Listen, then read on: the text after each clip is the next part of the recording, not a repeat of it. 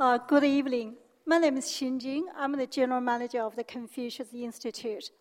First of all, thank you for coming along this evening. Thank you for participating in our If You Are the One panel discussion. As I can see, so many people turn up.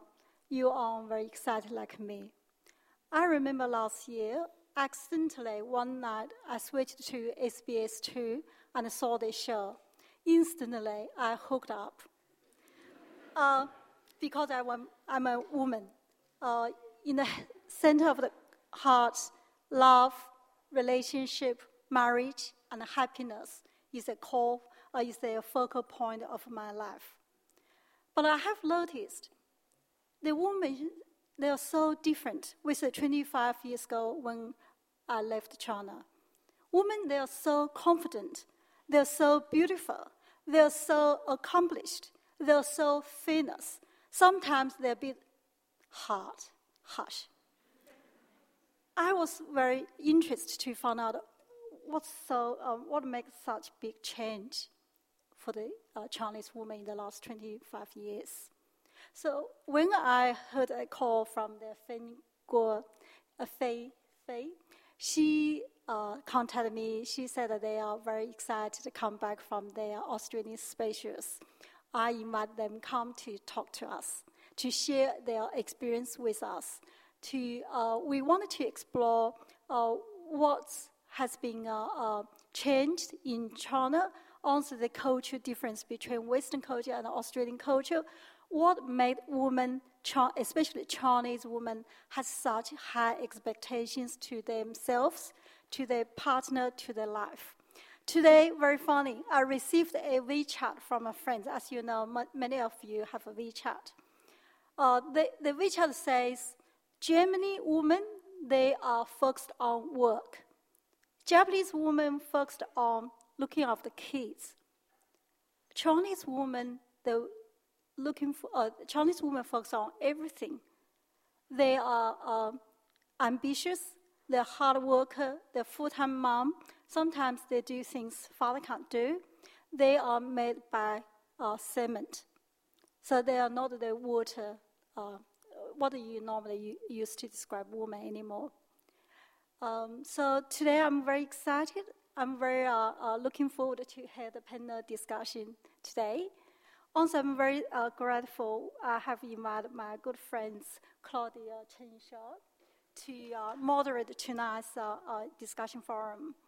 Uh, Claudia is a woman of the high chief. She's a role model of the contemporary woman.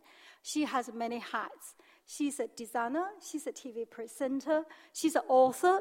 Uh, also, I wanted to mention she's City of Sydney's Sydney Chinese New Year's uh, Festival's curator. So if you have been seeing the uh, rabbits play Tai Chi in front of the Customs House, that's her work. So she's very, very talented uh, designer as well, artist. So um, uh, let me in, uh, bring uh, Claudia to the stage. She will introduce the format and the panel members to you. Please join me to welcome Claudia.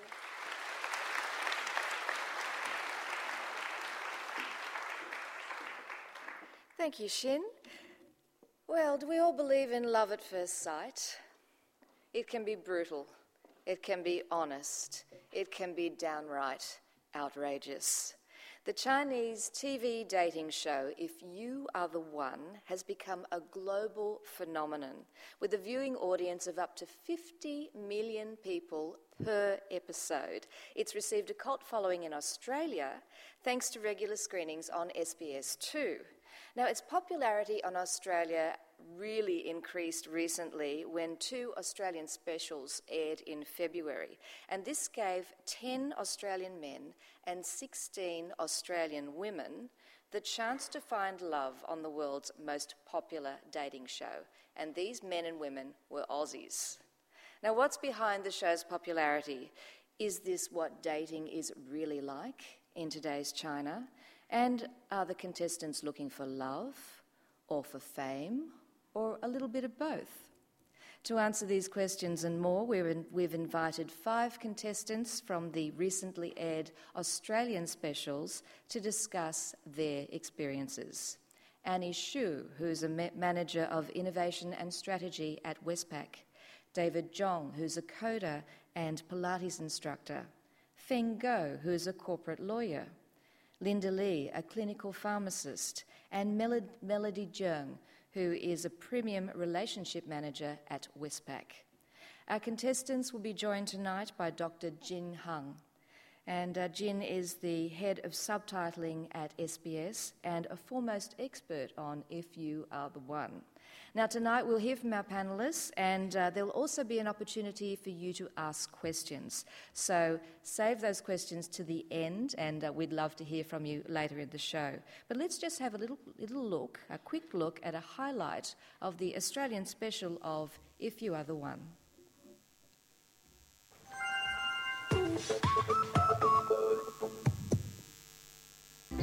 我的三段感情里，最难忘的是初恋。那时还在新西兰读中学，两人都很害羞。由于他是新西兰人，文化存在差异，两人就在互相磨合中一起慢慢成长。但是随着时间推移，彼此的观念产生分歧。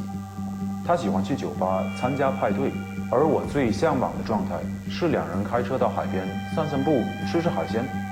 既然改变不了彼此，分开就成了最终的选择。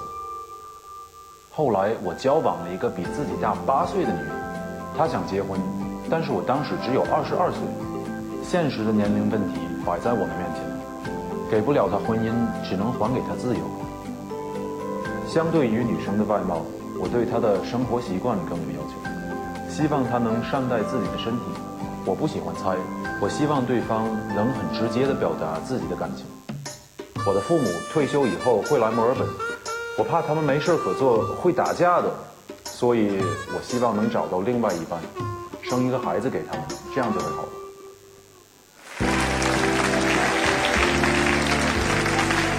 这里面有一句话说：“我不喜欢猜。”那我猜你在以前的感情经历当中。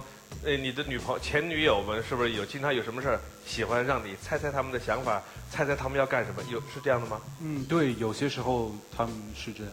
我觉着比较年轻的女孩会这样，她们比较成熟的女孩呢，她们会很直。我喜欢该说我的时候，该说的东西就要说出来。我我是基本认同这个说法的。从经验上看啊。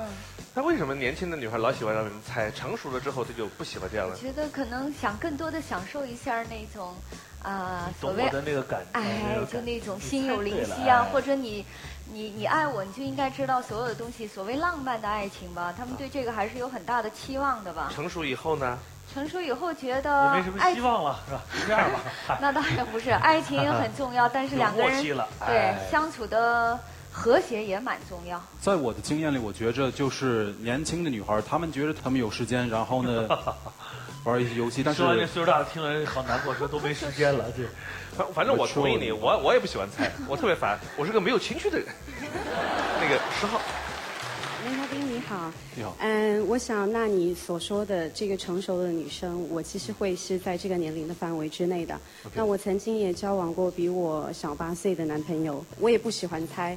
所以我觉得两个人在一起非常积极有效的沟通。那我其实是想知道，你现在还是会考虑比你年纪大的女生，对不对？呃，对，呃，我觉着比我年纪大的女生会，呃，会吸引我。呃，年纪小的比我小的女生也也会吸引我。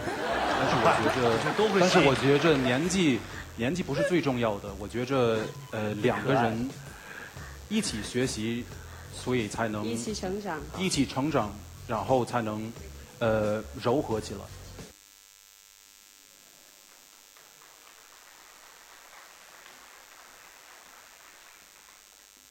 I think older women and younger women are all attractive. I'd now like to introduce you to Dr. Jing Han. Dr. Han joined SBS in 1996 and she's now head of the SBS subtitling department. Over the past 19 years, she has subtitled more than 300 Chinese films and TV programs for an Australian audience, including Lust Caution, The Curse of the Golden Flower, Crouching Tiger, Hidden Dragon, Hero, Beijing Bicycle, and in the last two years, over 150 episodes of If You Are the One. So I think we have every right to have a listen to what Dr. Jing Han has to say. Would you please make a welcome?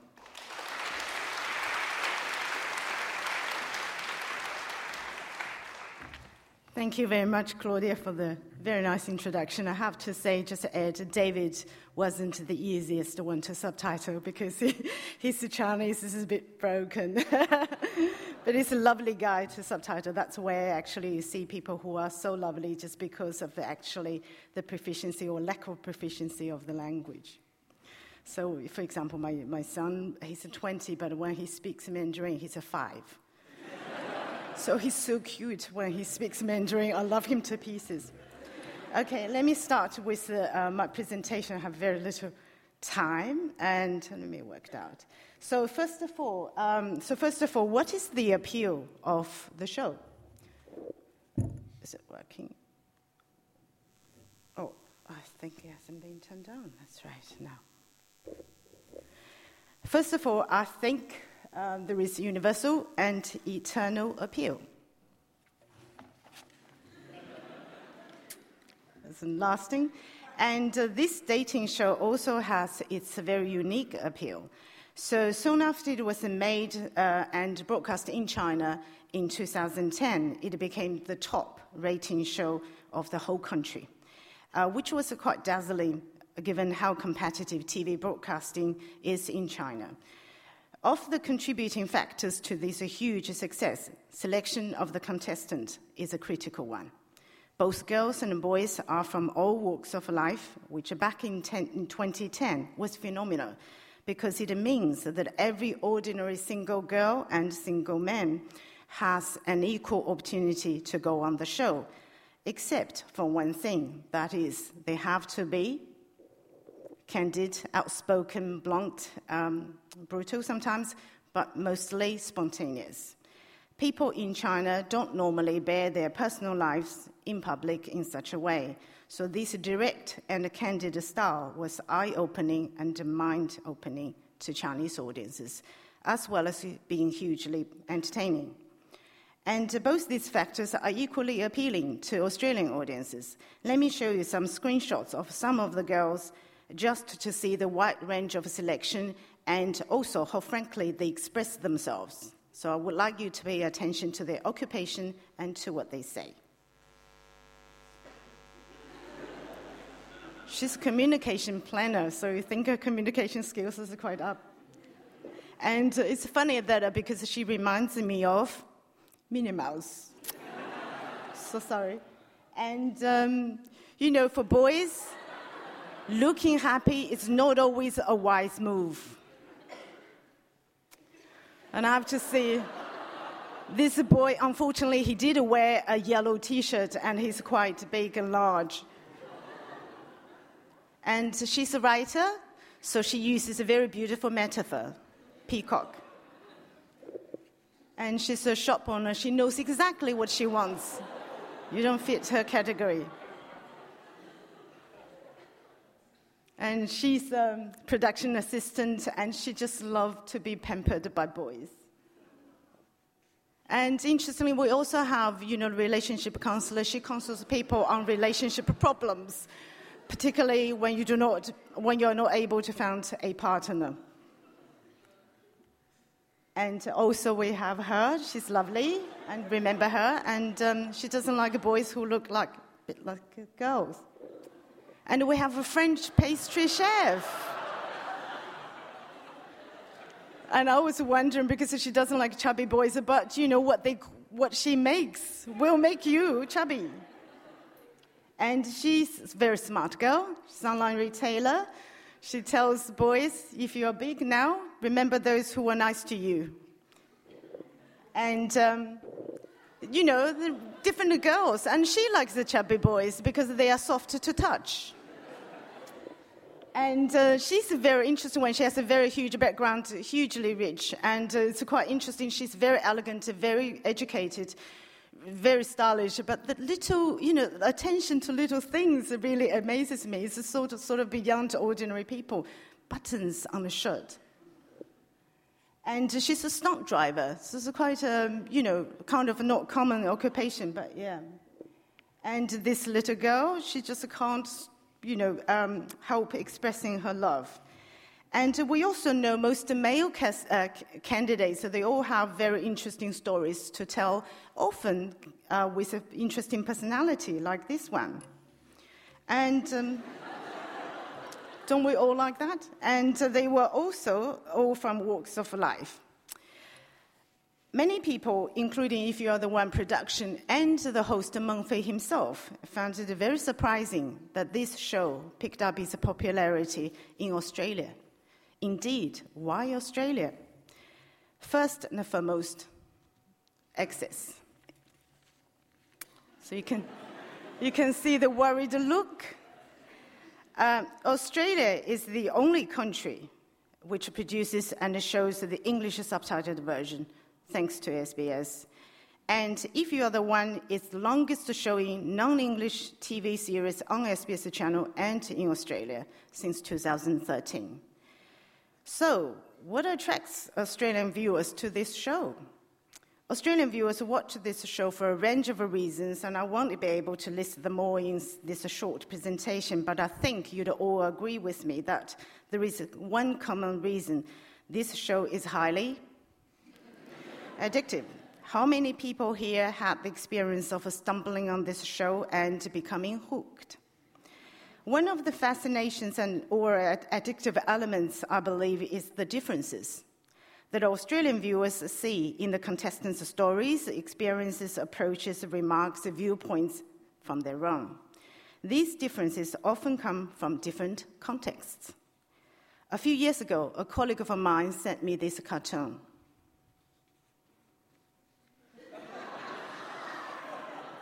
I still find it funny, I still laugh, particularly the woman's response, I don't care, which can be read in many different ways. But when I showed it back then to my daughter, she was in kindergarten back then, she didn't laugh. She quickly pointed out, he made a mistake. He didn't cover her eyes. she was absolutely right. That is because her world or her context was different from that of adults and the rules in each context applied differently. In other words, the Chinese context is different from the Australian context. The show is made in and for the Chinese context. So when it is translated into English for the Australian audience, the content remains the same, but the context has been shifted from the Chinese context to Australian context. This shift causes the same thing now being viewed from a different angle and different perspective. And this is a typical example. Living with in laws, do you mind living with your in laws? This is a routine question in the Chinese context. The girls get asked this question frequently. But in the Australian context, is this a question? Living with in laws? Are you kidding? Another example is a long distance relationship.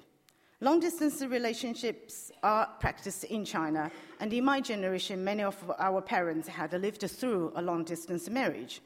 But such a concept is close to alien to Australian viewers, let alone finding it sweet.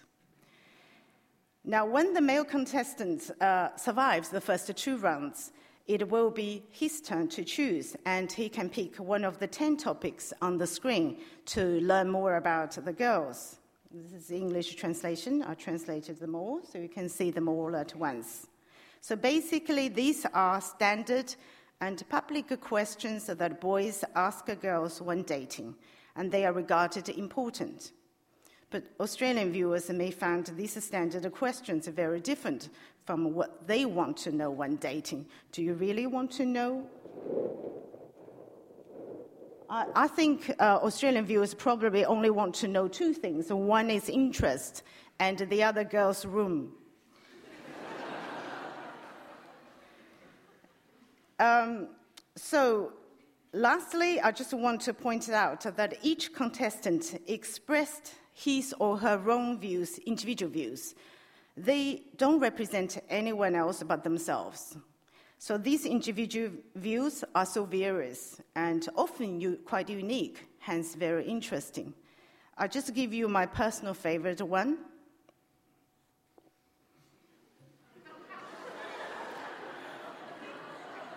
it's, it's very eye opening to me. You know, fancy bedtime dance. But while, uh, while individual expressions are made, many of these views touch on social issues. And uh, it's quite interesting. I'll just give you a few examples. This one, you just imagine this is a talk openly discussed openly on national TV, watched by 50 million people. It's quite amazing. And he actually went, uh, went ahead and did it, and that's why he was expressing. And this, this one, obviously, I just to touch on it. And girls traditionally tend to be dependent, so they still have this um, tradition, you know, in their blood, in the way that they carry out, and which Australian viewers often found um, a bit different.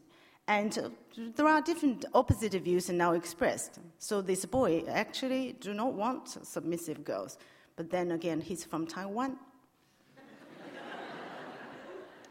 And this girl, I think she's quite brave, and she's talking about this again quite openly on this stage. And next to what she said,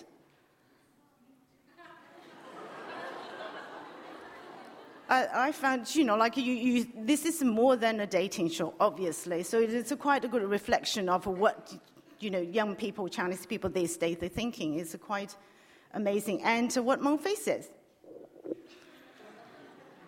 advocating, obviously. So, my uh, closing advice for guys, particularly, who are thinking of going on this show some past contestants and boys who failed but learned from their mistakes, and they work out dating strategies.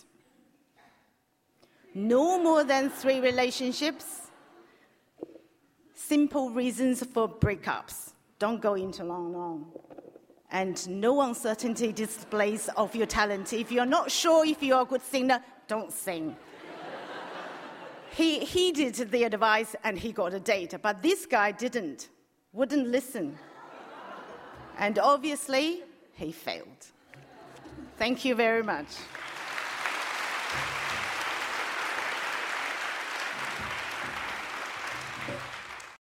It's good advice, isn't it? Thank you, Dr. Han. Now we're ready for our panel discussion. Would you please now welcome to the stage all of our panelists Feng Guo, Annie Shu, Melody Jiang, David Zhang, Linda Li, and Dr. Jing Han.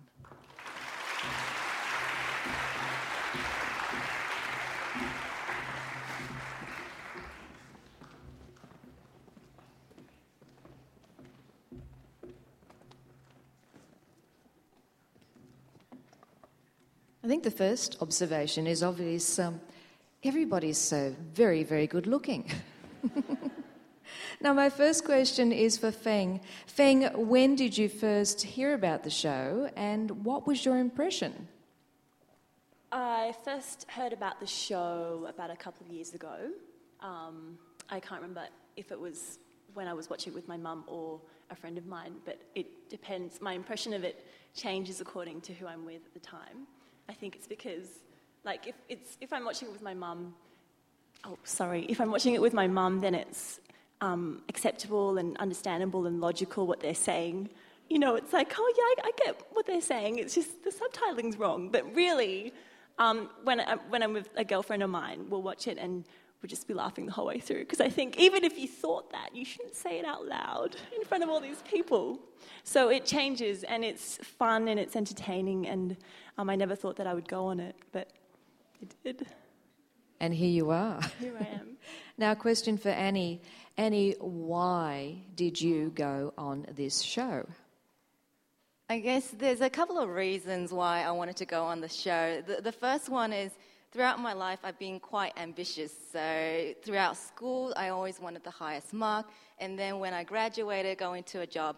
So, I haven't really put much thought into love and relationship until one day my parents kind of sat me down and go, You're at that age. Any older, you're going to become one of the leftover woman.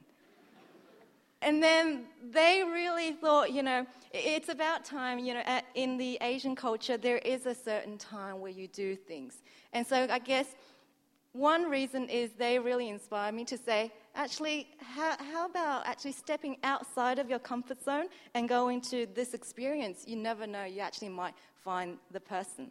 And then the second reason is my parents are big fans, so they really wanted me to actually go on the show and see me on TV. so, what was the initial selection process like? Oh, the initial selection process was the most grueling process I've actually been on. It's more harsh or even it's more difficult than any interviews I've been on for a job. All of us, we had to go through a written response that had different categories of questions. So it varied from, you know, what is your background, your interests, your salary, your, your job, it also ranged from what are you looking for, specific details of what you're looking for, the height of your boyfriend that you're looking for, their age. And then once we go through that process, we go into a series of final interview with the actual one of the producers and directors. So all of us went through an interview. We go into a room, and we thought it was a um, one-on-one interview, but we actually wait in a room full of girls. And we get called on upon when our time slot gets chosen, and we have this very rushed out 15 minute interview with the directors to tell her about who we are. And the day afterwards, we, we get the notification if we're selected or not. And from that point, we had about two weeks or less than two weeks to get all of our flights, accommodation, leave approval to actually fly to Nanjing for the show. Yeah. That's very, very whirlwind. Well, that, that's what love's like, isn't it? You want a whirlwind romance? So, one of the questions on the form is obviously, what are you looking for in a partner? And we might ask that question of Melody. Melody, what are you looking for in a partner? Uh, are you really sure? Do we have enough time for that? okay, keep your answers brief and clean. well, we'll make it simple then. Um, firstly, First of all, um, I think he must be family oriented, right? Uh, I really want someone that can share the same sense of value with me. So for me, um, family is the most important thing. And I want some guy that loves kids and um, is willing to spend time with family. Um, it doesn't matter it's our nuclear family or extended family. I think that's crucial. And secondly, um, I want a guy who can really stay um, being mature and can stay calm and control all the time. So, for example, when sometimes if I am too emotional, he can ground me. so that's secondly, and thirdly, uh, confidence I think is very important as well. So um, he, he's not afraid to be who he is, and um, um, so uh, he, he knows what is his strength, and he can strive for for success in his career as well. So um, not afraid to stand, stand up for people and, of course, myself as well. Yeah. Is it important to you that he's Chinese? Uh, you know what? The funny thing is, my previous dating history actually um, was uh, were all with Chinese men. That's a coincidence. It's not because I don't like Australian. Um, I think what really um, matters is not um, if he's Chinese or Australian, if he's American. It really matters is if you can understand each other, if you can um, understand the difference in culture-wise, in different lifestyle, many things, and if you can agree to disagreement, and you can embrace the difference for both of you. So I think that's what really matters. Thank you, Melody. Now, sitting there in the middle, the only gentleman in our group, young David. David, you're in the situation we you're faced with 24 stunningly beautiful women. You've never met them before. How on earth did you choose the initial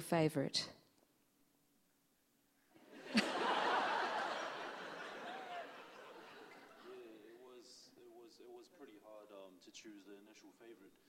because I haven't even seen the show. Um, I've seen probably two episodes.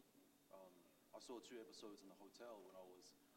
Uh, Can sorry, sorry to interrupt. Can we hear or? Uh, yeah, thanks, Melody. Just swap mics there. Thank you. All right, so hold it, hold it quite close to your mouth. check. All right, so um, I it was really hard to uh, select my initial um, favorite because I haven't seen the show before. I only saw two episodes in the hotel, and um, when I was on stage, uh, if you guys if you guys watched the show um, carefully, you could see my hand, you could see my finger do a really quick swipe. So whoever it landed on, I pressed, uh, you know. So I didn't know there was there were two buttons. There was uh, one which was a Chinese word, and then another one which was a Chinese word. I can't read any any of those. So you know. Then later on, I found out the left one was random. So I should have just picked uh, random. But then I picked 19 because it landed on 19. So it was her. I saw, you know, she was, you know, I was like, she's all right, she's pretty, and then just press select. And then um, my mum was downstairs. Uh, my mum was down uh, stairs in the audience, so she was in the front row. She was holding up my phone the whole time, so I had, um, you know, uh, like recording of the whole, you know, the whole sequence. So they cut that bit out. Meng Fei actually, he he looked at my choice and he looked at me and he got the little iPad and he was like, "Are you, sure? You know, are you, are you serious?" And I was like, what, what? and then he just, uh, you know, he gave the iPad, and then that was, uh, yeah, that was my initial selection. It was just a, you know, swipe, and then whoever landed on, it was like a, you know, Wheel of Fortune type of thing. So David's there on If You Are the One playing Russian roulette with his love life. So does that mean then that you could believe in love at first sight, or is it just a happy trigger finger you've got there?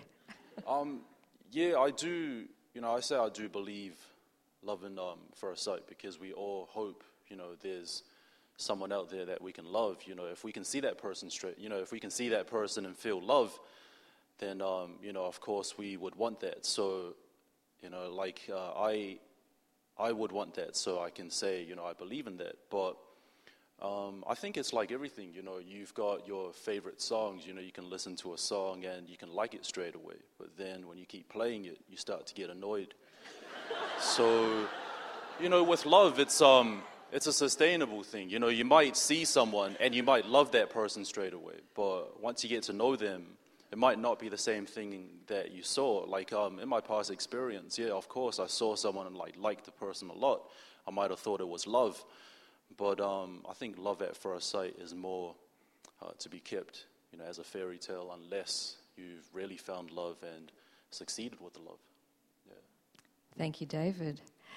Now, Linda, can you tell us what happens when the show is filmed? Describe the day for us.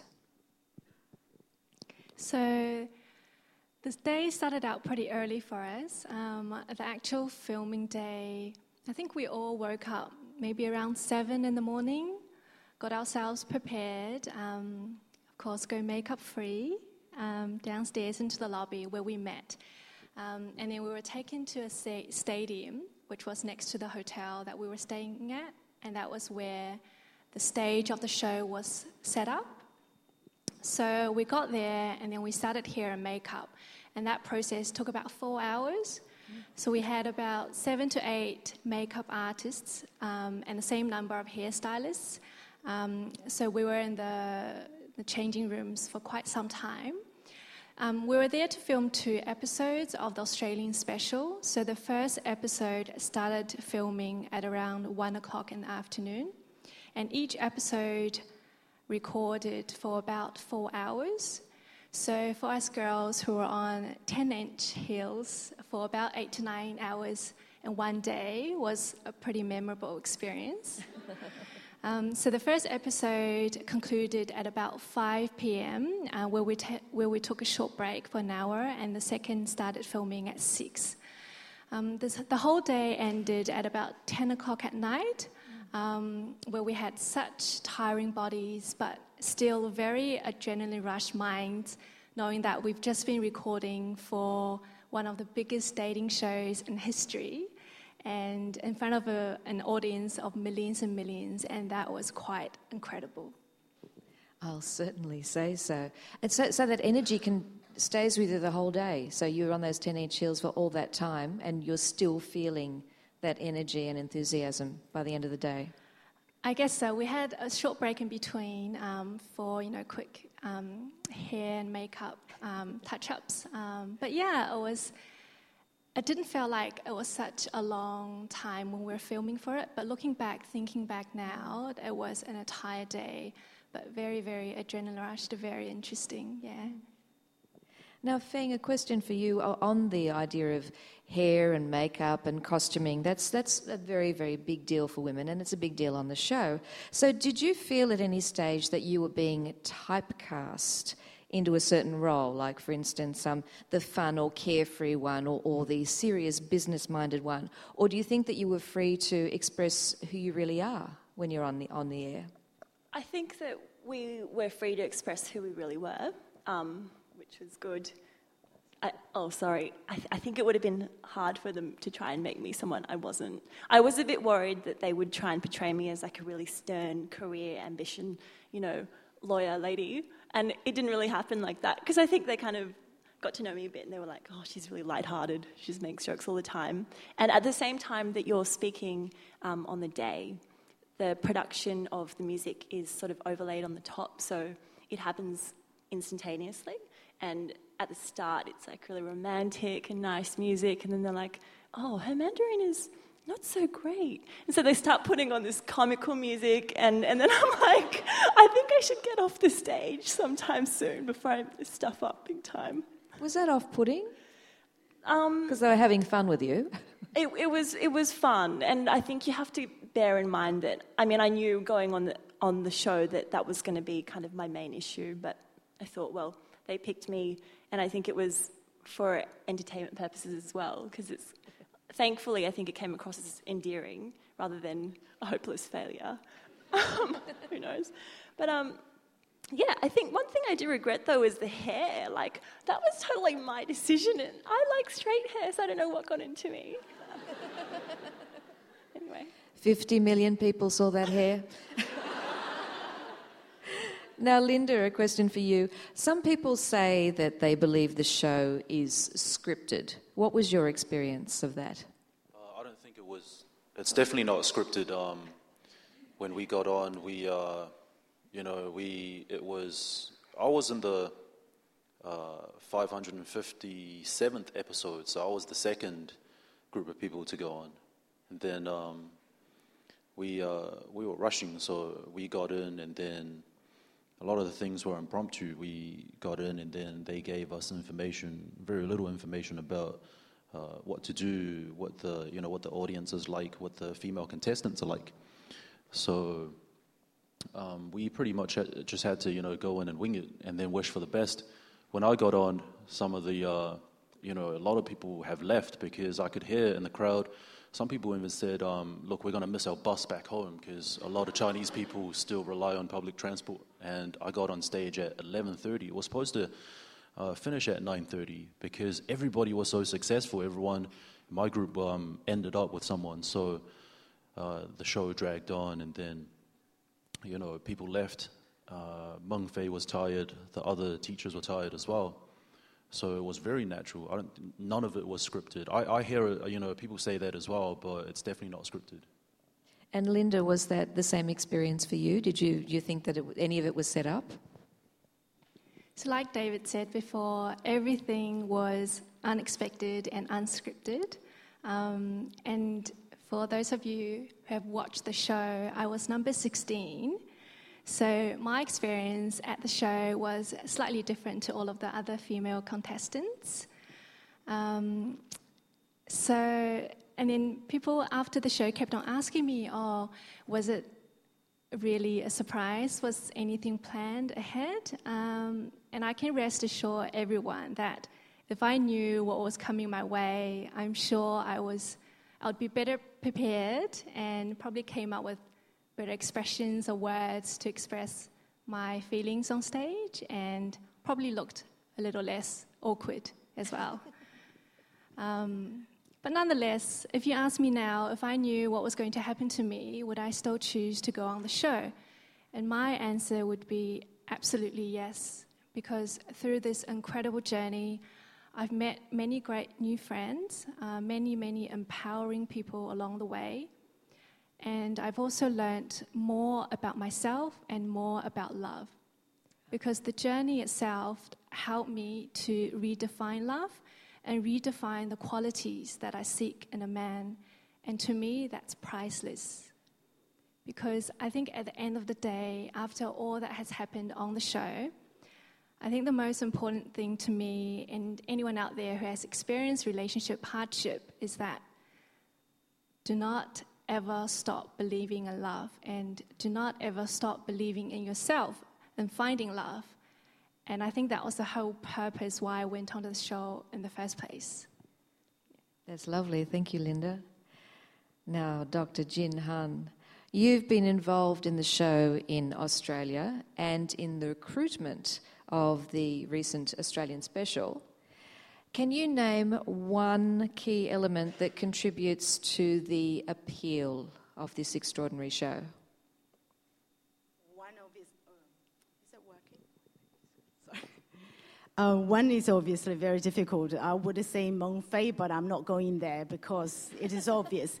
Uh, from behind the stage, I would say the selection of contestants because I was involved in seeing how they select and um, having subtitled and watching such detail so many episodes, as we know, who made the TV is actually people standing on the show made the TV. And the producer Chen Chen, she's been there for six years since at the very beginning. She has interviewed thousands of thousands of girls, and um, she took her really a couple of minutes to, to know whether this would be a good person to be on the show. And to start with, for the girls, as you can see, being pretty is uh, first and foremost, uh, because people like watching, looking at pretty girls. And uh, that, that's the reason why they're also wearing makeup as well, heavy makeup there, and it take a long, long time to wearing makeup, and the heels is a must as well. And the, apart from looks, but then there are many pretty girls as well. So that's just the first initial uh, criteria. And then it's really about the personality. They need people, they want people to be outspoken, to be quite frank, could be, would like to talk, and uh, people uh, can be quite spontaneous. You know, Linda is a, a perfect example.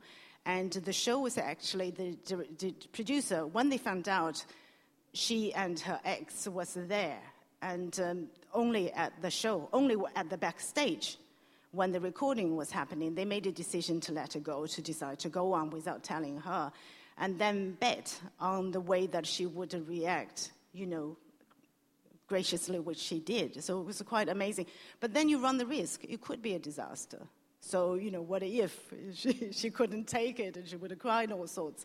So, being spontaneous, being able to um, uh, take all the reactions and uh, like talking. And you can see many girls, they are encouraged to, to speak very frankly, sometimes bluntly, as we Australian viewers would often see.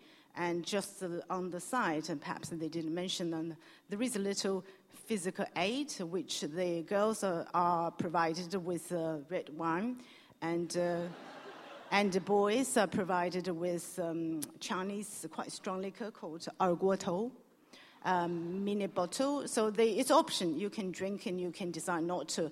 Girls sometimes, most girls tend not to because they've been there for longer. They're standing there. For boys, you know, David, for example, I don't know whether David drank or not, but for boys, it's only 10 minutes you have to sell your life, and it's really nerve wracking. And then they do drink and. Uh, I heard the stories actually. One, only one incident is like he was supposed to be, you know, the waiting at the backstage, and then each each episode is five boys. So the last one would be waiting since the first one on. So the more he waited, and the more anxious he get. He get worried, so he kept drinking. And then when it was his turn, he couldn't get on. It's too much. So they have to put uh, someone else. So. So selection is uh, critical, as you can see. The, it is uh, the people who make the show. I think to I think to add to um, what Dr. Jing Han just mentioned, um, I think the biggest uniqueness about the show is that everyone thought we'd know something at least um, about the other contestants before we went on the show, but then surprisingly, none of the crew members mentioned anything, so we were all completely in the dark. I think we would have liked a bit more information, but we weren't provided that. So I think that's what separates the show from all of the other dating shows in Asia because everything you see on stage is first-hand response and reactions, and that's I think that's what has kept the program going for such a long time with high, such high ratings, and because everything is real and coming, you know, from our own experiences. That's exactly what it is. Just, sorry, one little thing to add occurred to me. And when they interview girls and boys, they do them separately. They do it on their own, uh, you know, criteria. So they don't do pre-match. Like a, a, dating agency, they pre-match. Oh, it's very likely he will match this girl. Uh, let's let's get on. So they completely don't do any pre-match. So when the five boys are on, they are not thinking, oh, one of them would probably. So that's also why you see quite a spontaneous um, reaction also unexpected. You know, we know you watch this, it's because unpredictable. And each time, it's just something unpredictable happening. Sometimes that unpredictable, uh, uh, that's a hard word to say, unpredictability, if we say it slowly, is television gold. That's what they want to see. You're on the spot, how do you respond? Um, an interesting question that came up when we were watching the video before was um, it was quite okay uh, in China and quite expected. Is it okay if um, my in laws come and live with us? I just want to quickly ask each of our contestants, and we'll start with Annie. Is that okay? Well, I actually left um, China when I was eight. So even though the appearance was, I think, very similar to Feng, that we, we look, um, still have our cultural heritage, a lot of our thinking and upbringing is very Western. So to me, in laws, living in in laws after marriage is totally not acceptable. Yeah. and Feng? Yeah, this. No. okay, moving on to Melody. I'm actually quite fine with that because I like um, family, like I mentioned. Um, as long as I think once again, as long as we can get along, and me as the in-law, I mean daughters-in-law, and I would try my best to um, make them happy, um, even please them. I really don't mind. In the end, they raise the one I love. Oh, yeah, that's beautiful.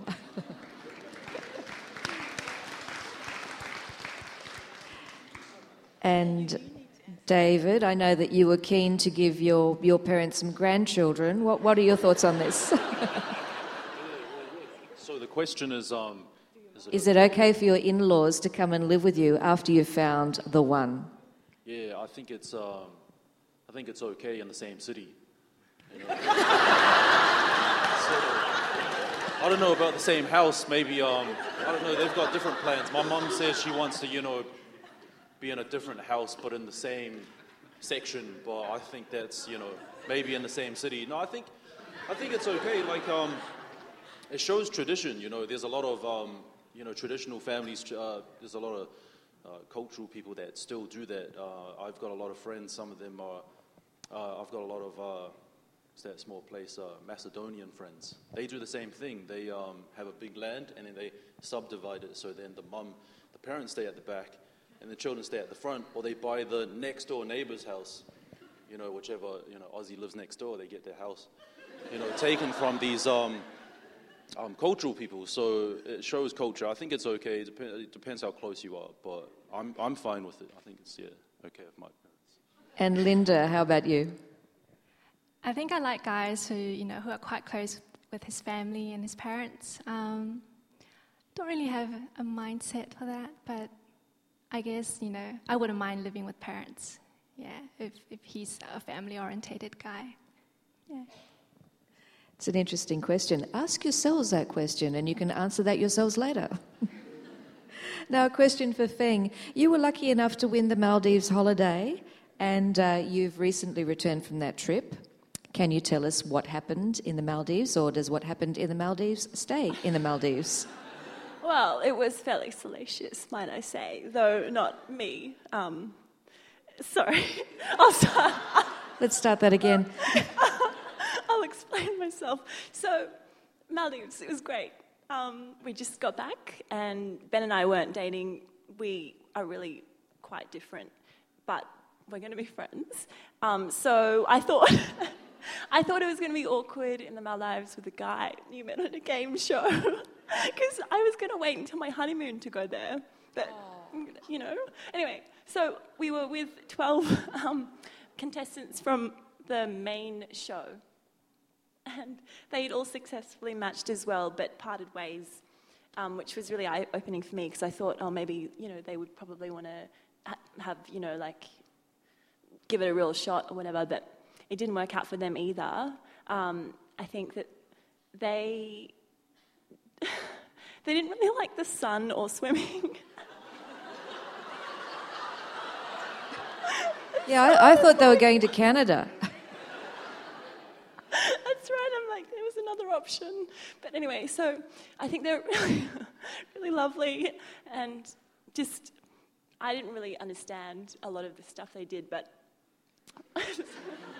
so, for Yeah. example, one of the girls, she had split with her guy from her episode, and sorry, and hooked up with another guy, and like, not, that, not that that's you know, I just didn't expect that because I was like, oh, these girls are really serious, but they weren't really. They were really casual and fun, and you know, like I, I thought, oh, okay, this is really opening for me because I, I don't really have any mainland friends because I've lost contact with them um, growing up here. Although I have family back home, I think that's different. So it was great for me to have all these um, new friends, and I think I learnt a lot from them. So, for, so really, I think the show's been great in that regard because you meet people from different walks of life, different cultural um, cultural backgrounds, and also different ways of thinking and doing things and living your life, and like what you're looking for is different. And and it was quite insightful for me because I'd never really understood that really, but I think now I have like a hopefully a wider and deeper understanding of Chinese culture. and a fabulous tan. now, so many people want to be contestants on this show, and uh, I would ask this of you, Melody. What advice would you give people who want to go on the show? I didn't expect we can go to that question. I thought the time won't be that much. Um, uh, I would say be yourself, be ourselves. Um, as always, no matter we do- what we are doing, uh, yeah, it's a, a dazzling show. It's uh, there are a lot of audience, but it's just like in real life. Be ourselves and um, be bold. Um, there's nothing to be afraid of. Um, so for many people, uh, I'm a bit strange. I'm not young, and um, many friends said to me, "Oh, you're really brave. You went on the show." Um, so what?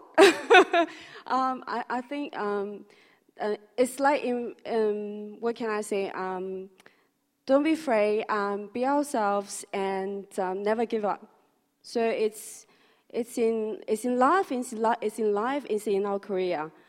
Try our best and never give up. Finding true love, striving for our career. It's all about um, the positivity. I think. Good advice for any situation. And David, what would your advice be to potential contestants? Uh, just keep trying. You know, if you if you reckon you want to go on a show, then you know try and go on any show. It might not have to. You know, it doesn't have to be this one, but um, just keep applying if you want to go on a show. You know, just go on a show. But the thing is, um, I um, I I almost missed out because I couldn't I couldn't understand the email exchange. So when you know, when they sent me an email, I looked at it. I had to get a translator, my mum. So she would translate it for me. And then um, I was late with the response, so I had all these other things to do. And then I checked this email. And then because I was late, I was actually shut down. So initially, Shu Li, or is it Li Shu? She said, she said, she said, look, it's too late now, you know? It's too late to have our interview. It's too late to have our Skype you can't come on anymore. And then I actually said to her, I said, look, I really want to go on. This is my grandma's favorite show.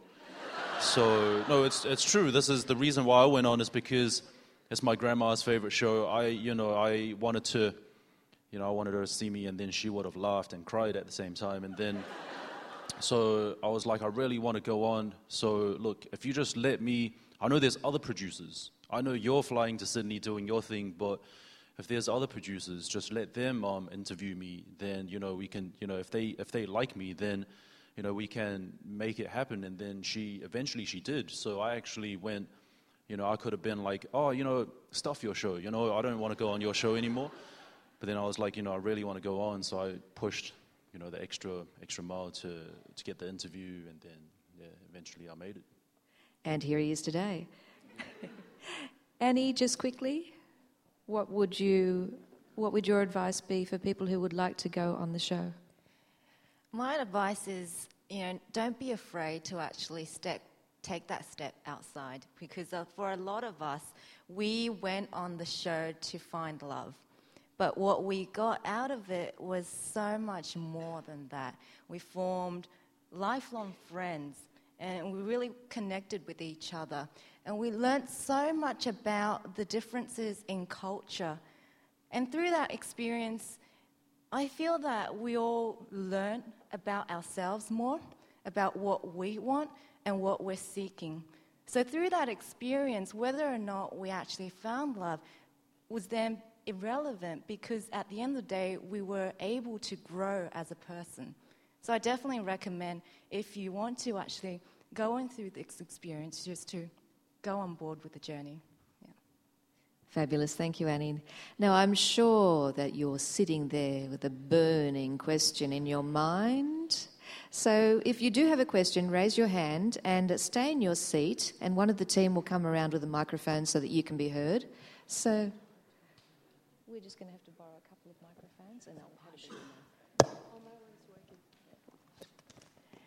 So, show of hands if you have a question for our panel. Oh, there's a gentleman in the corner, eh, in the corner, in the middle, waving. Thank you. Um, firstly, I would like to thank you all for coming to Sydney University. And um, my question is for the only gentleman here, David, uh, which is that um, do you think you are um, you were having some problem with the uh, excess makeup they, yeah, they were putting on. Um, because when I, was, when I heard that uh, it took four hours for them to put on makeup, I, I thought that was a bit excessive. And I mean, uh, it's one thing to put on makeup for the uh, courtesy reasons, you know, a little uh, light makeup when you go out and meet friends. But, um, you know, uh, I think look is uh, one of the very important uh, part when you are looking for a girlfriend. And uh, do you think that um, you are being cheated by this kind of excessive makeup? Thank you.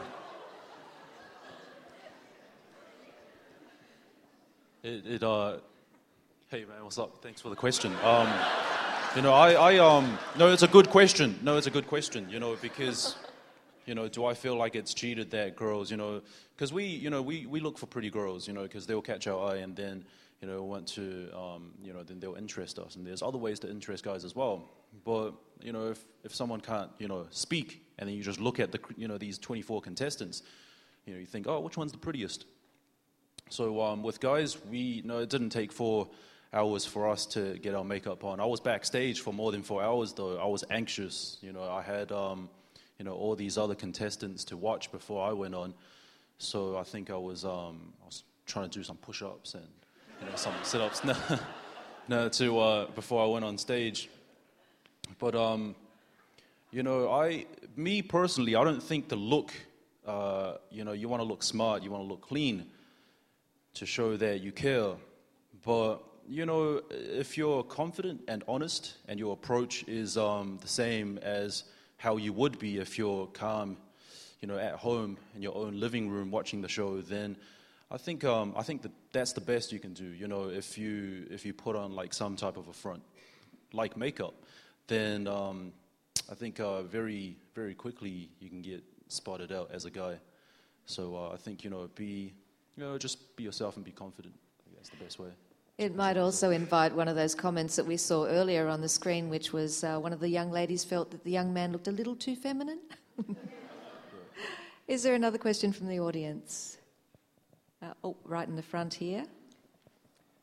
There are a few things. I have been watching the show for quite a while, and there are several things that puzzle me. One is the Meng Fei looks at the candidate and says he looks like some film star or some media person. The next question is why do men came, come out and sing when they obviously can't sing? the third one is why do girls think that if they have a bedroom full of fluffy toys or a cupboard full of a hundred different cosmetics, that makes them terribly attractive? That's it. Dr. Han might like to respond to that comment. What was the question? I wasn't very clear about the question about Meng Fei. Maybe I'll be able to answer. What's the question about Meng Fei? First question. The resemblance that they always try to say he looks like some film star, some media person, some musician Yeah. or something. Why? Yeah, that's that's a, it's very interesting because that's exactly what I talked about the context. Because in China, the lots of reality shows is about stars. So stars are quite important. Movie stars, singers, and all sorts. So that's often, and they. That's interesting because when we subtitle, unless it is a very, very well known Jackie Chan, or, but now he's too old, so no one really compare him to Jackie Chan anymore. So the younger generation, lots of them, Au- Australian viewers, do not know at all. So th- there is no appeal to us, to Australian viewers. But there is a strong appeal in, uh, to, the Australian, uh, to the Chinese audience when they say, oh, this guy looks like Andy Lau or whoever, which make no resonance. Yeah, that's, uh, that's the interesting one. It's a very good observation. And what's the other question? I'm sorry. No, why, why do uh, men come out and perform or sing when they obviously can't sing? I Make, makeup? so they, they have really no voice. I mean, they're not, not you know. they- So the, the, uh, the idea that some of the contestants come out and want to perform when they clearly have no talent. Why does that happen? oh, wh- why do they want them to perform? That's a very interesting question because uh, when we had the other forum, uh, I think in, uh, in Melbourne, and one of the co- contestants, you know, in the, um, in the, in the show, not in in special, and um, he was uh, suggested to say, would you like to, to uh, perform, uh, perform something, sing or dance or play something? Because that would be three sections and then your section will go faster. They suggested that for, for two reasons. One is you're really good and people do look like, do would like to watch performance. Two, sometimes you are not really very articulate, so they're a bit worried that you have nothing to say, and then but then the advice is like, if you're not good, you should resist that idea. And, peop- and often they were, you know, killed because of that. Thank you for that. We'll go to another question now. Uh, yes, sunglasses on head. Here. Oh, sorry, wrong one. Sorry. sorry. Thank you. we'll come back to you next. Thank you. Uh, I have a question for Feng Guo. Um, so, I know that you all come here uh, with the purpose of finding the one, and uh, so why the TV show? Do you like? Is there something that you see in the TV show that you can't get out of from other approaches in real life, like dating sites, dating app, or just like meeting people um, in your real life? And um, so, I guess my question is how did you expect this show to help you in uh, finding the one? And do you think it suits your purpose? That's Sure. thanks. I think that's a great question. Um, I think I think it's a really efficient way of meeting people because you can go out to a party and meet I don't know five guys, maybe have a deep conversation with one or two, and then that's kind of like that's it, right? But then if you're in front of all these people and you can have fun, and and then you get people kind of know you because they know your personality. And I didn't think that I'd find a guy um, who I'd fall in love with out of the ten because I think statistically that's quite rare. So I wasn't thinking I'm going to marry one of these guys. Um, but I mean, I was open to it. But I think that maybe maybe some guy will have seen me on the show and be like, she seems cool. I want to hang out with her and maybe make make contact. Maybe I might give her some legal work in the future. Or um, or I just want to, you know, have a coffee and stuff. And that's happened. And now I know more people. And I think I'm kind of, I've got the personal, personality type where I'm not afraid to take a risk. And I like the excitement of something new and challenging. And it was really challenging. Um, and I think also the backstory was really interesting because when I'd applied, when I had applied and I went through the audition, the first thing I noticed was this spreadsheet of, I don't know, it was like five pages of girls' names, and I was the only one with the asterisks there, and I'm like, what's going on here?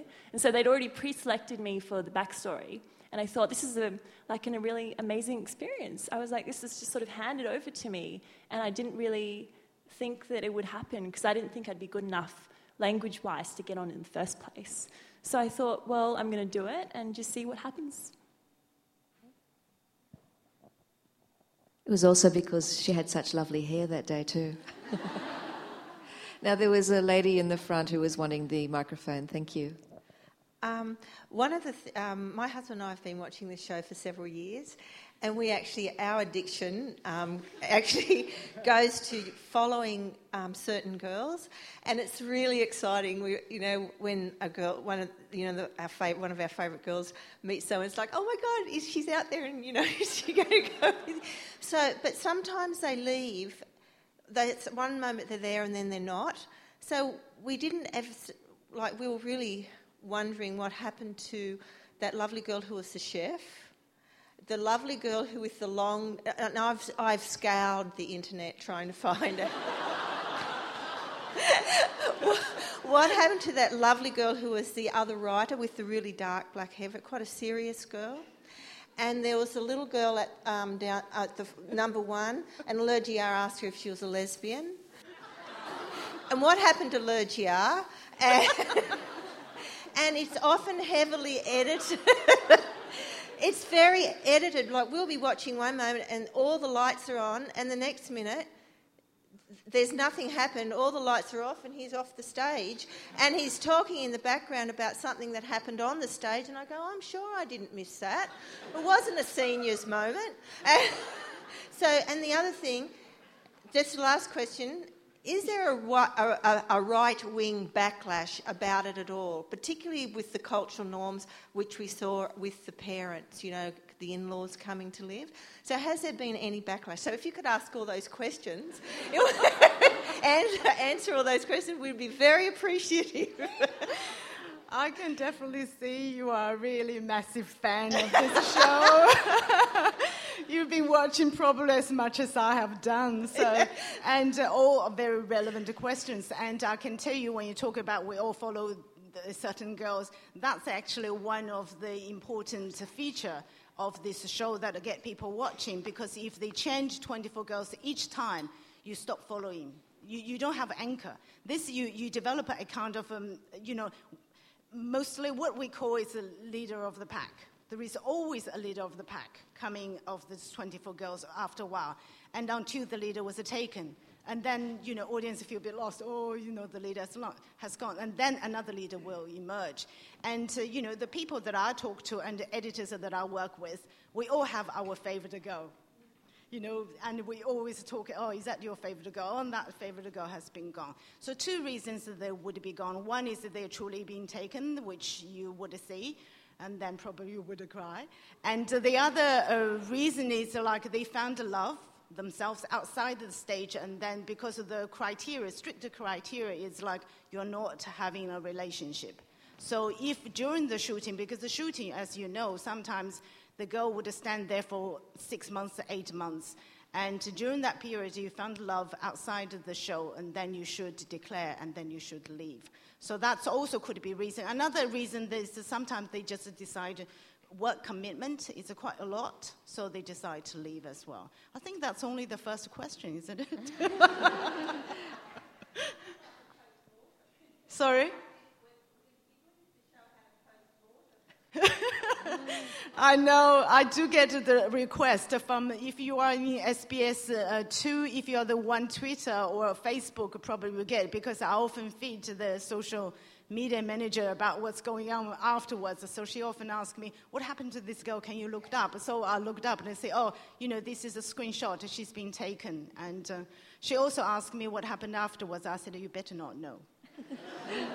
I think uh, Feng here may have a small answer to one of your questions.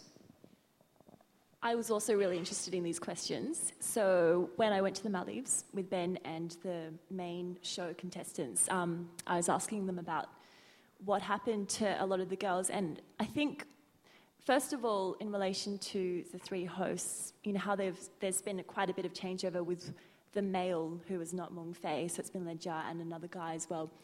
So um, one of them had slept with a contestant and was kicked off and another one had done drugs, and therefore they had to can 100 episodes. So a lot of the girls who were on, we didn't see what happened to them because they were cut, because we weren't allowed to show it here.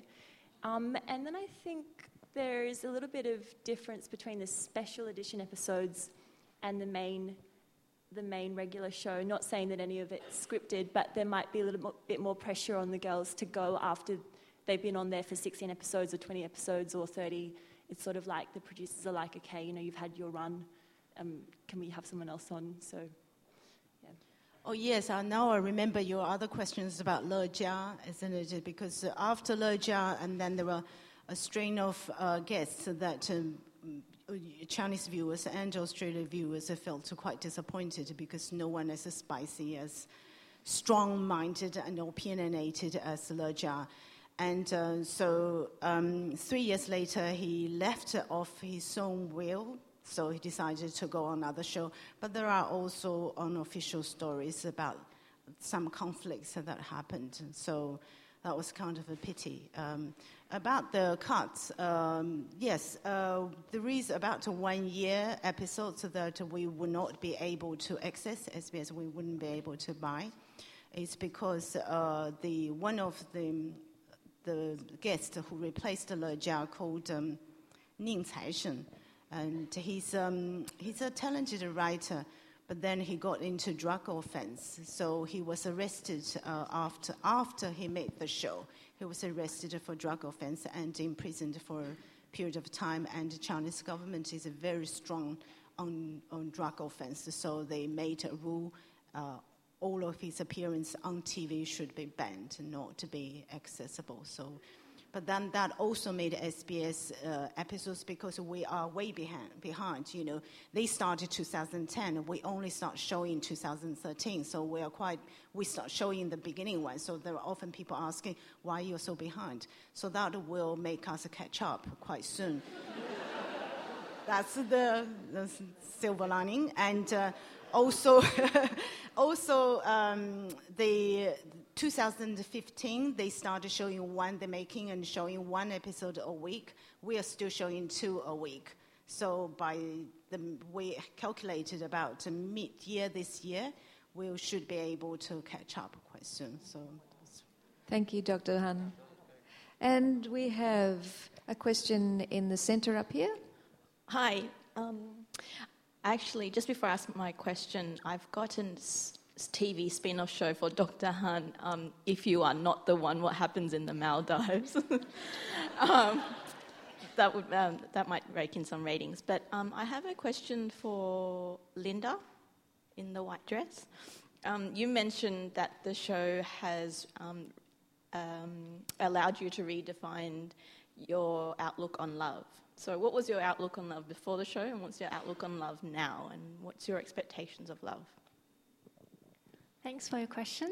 Um, I think before when, when I went on the show, I was quite, I think in a way, narrow minded. I've always, you know, dated Chinese men and um, quite um, traditional backgrounds. So I thought um, had similar beliefs to what I had. Um, but through kind of being eye opened by the show and seeing the diversity of people out there and um, potential guys that are, you know, very caring and um, very smart as well, I feel like, you know, my area of, or my circle of friends are very, very small, and it gave me a perfect opportunity to get to know new people, not just boys, but girls as well.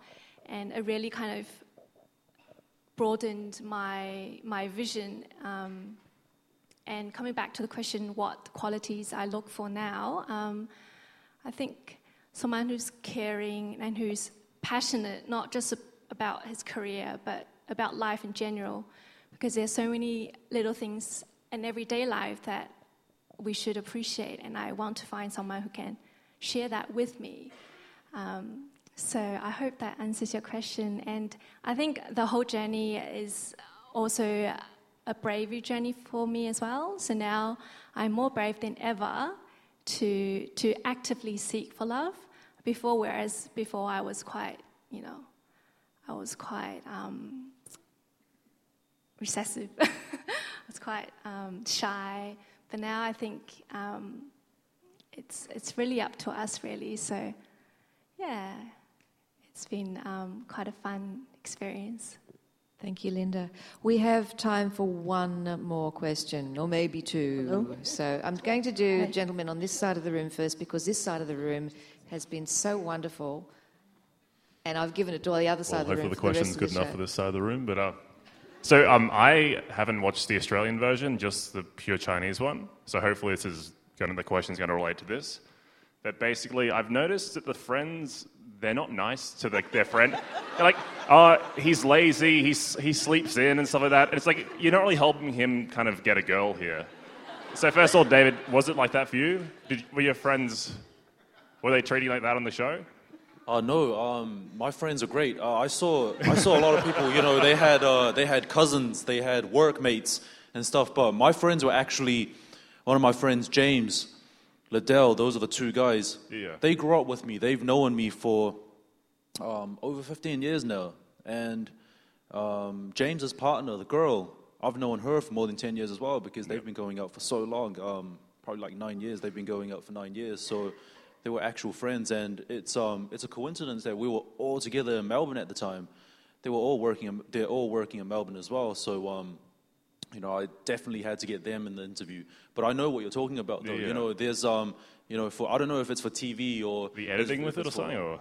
Yeah, and and then you also notice that when the friends come on, everybody turn off their lights because I don't know if that's the only time that you know. they, Yeah. um, I don't know if that's the best time, but when the friends come on, oh, you know, uh, Steve is this, this, that, and then uh, you know all the lights start start uh, going off. So Yeah, I, I guess. definitely see. Yeah, what you're talking about. I guess on a follow-up question, which is more of a hypothetical for Annie.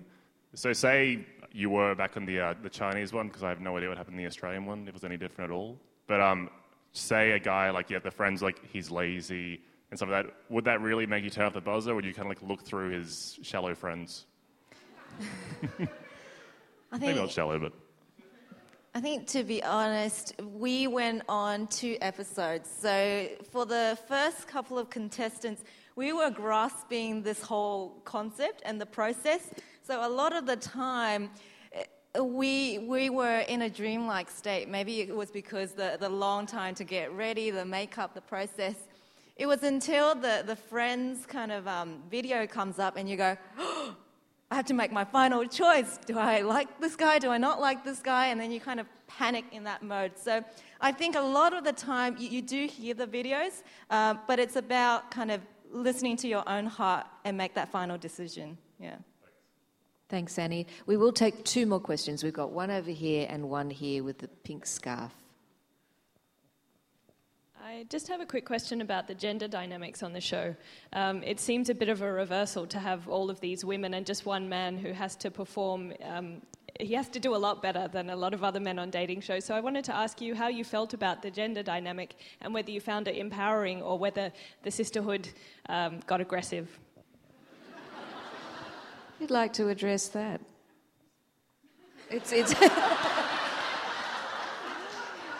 the microphone is headed your way, Linda. doesn't work. Um, yeah, I think it's because it's a Chinese show. Um, in China and other countries where it's really traditional, um, you know, you look at a family and the backbone of the family is the man. You know, your husband or your dad can determine where the future of the family is going to be. You know, the, the wife stays with the husband for, it's almost taboo to have a divorce in China. Um, you know, and that's, that's very traditional. And, you know, if he does well, the whole family does well.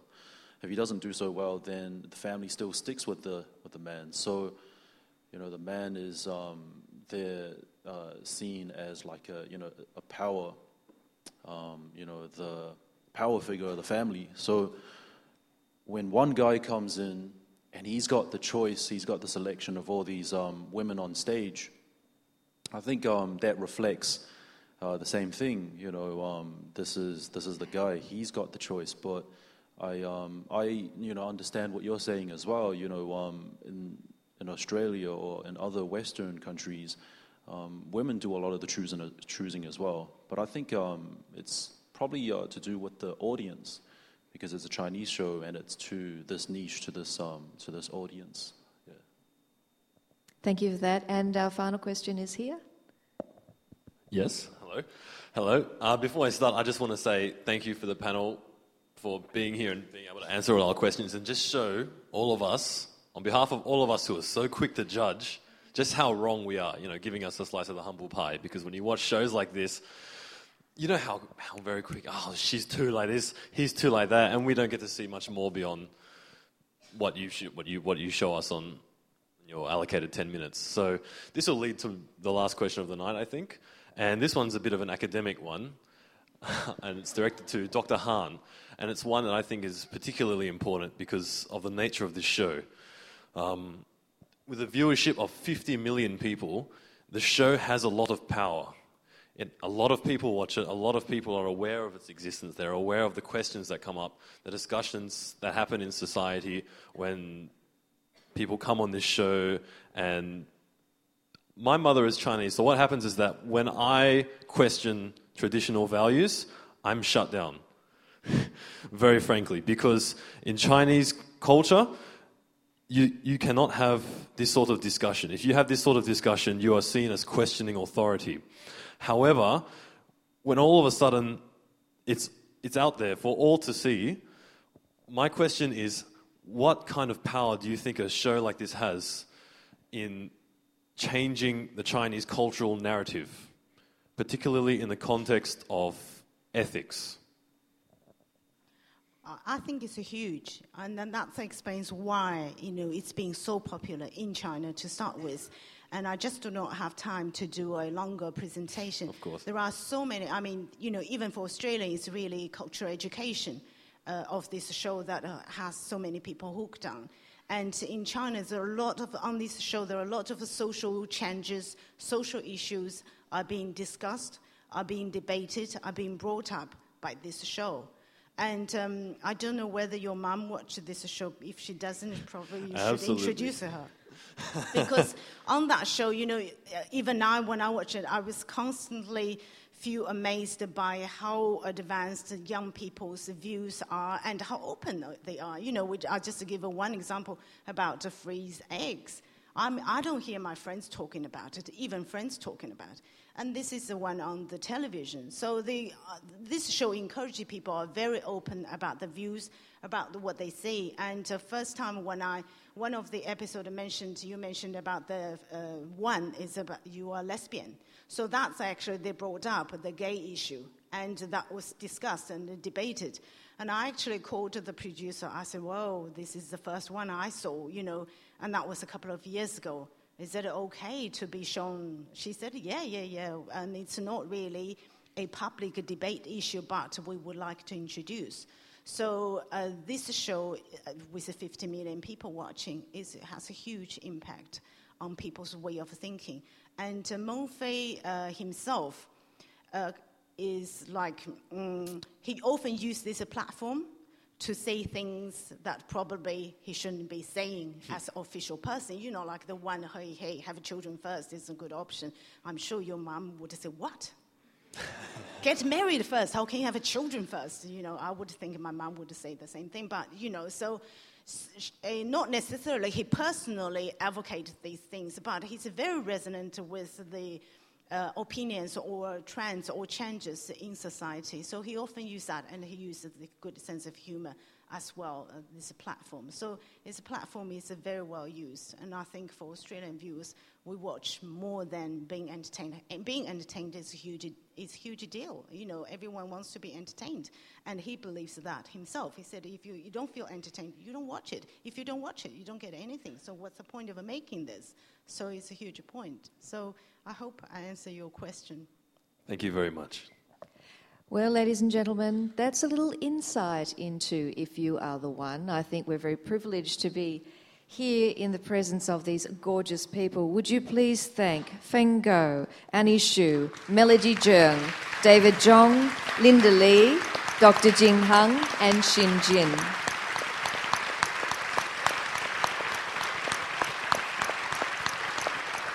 And our special thanks, our special thanks, of course, goes to the Confucius Institute and Sydney Ideas at the University of Sydney. Thanks so much for joining us tonight.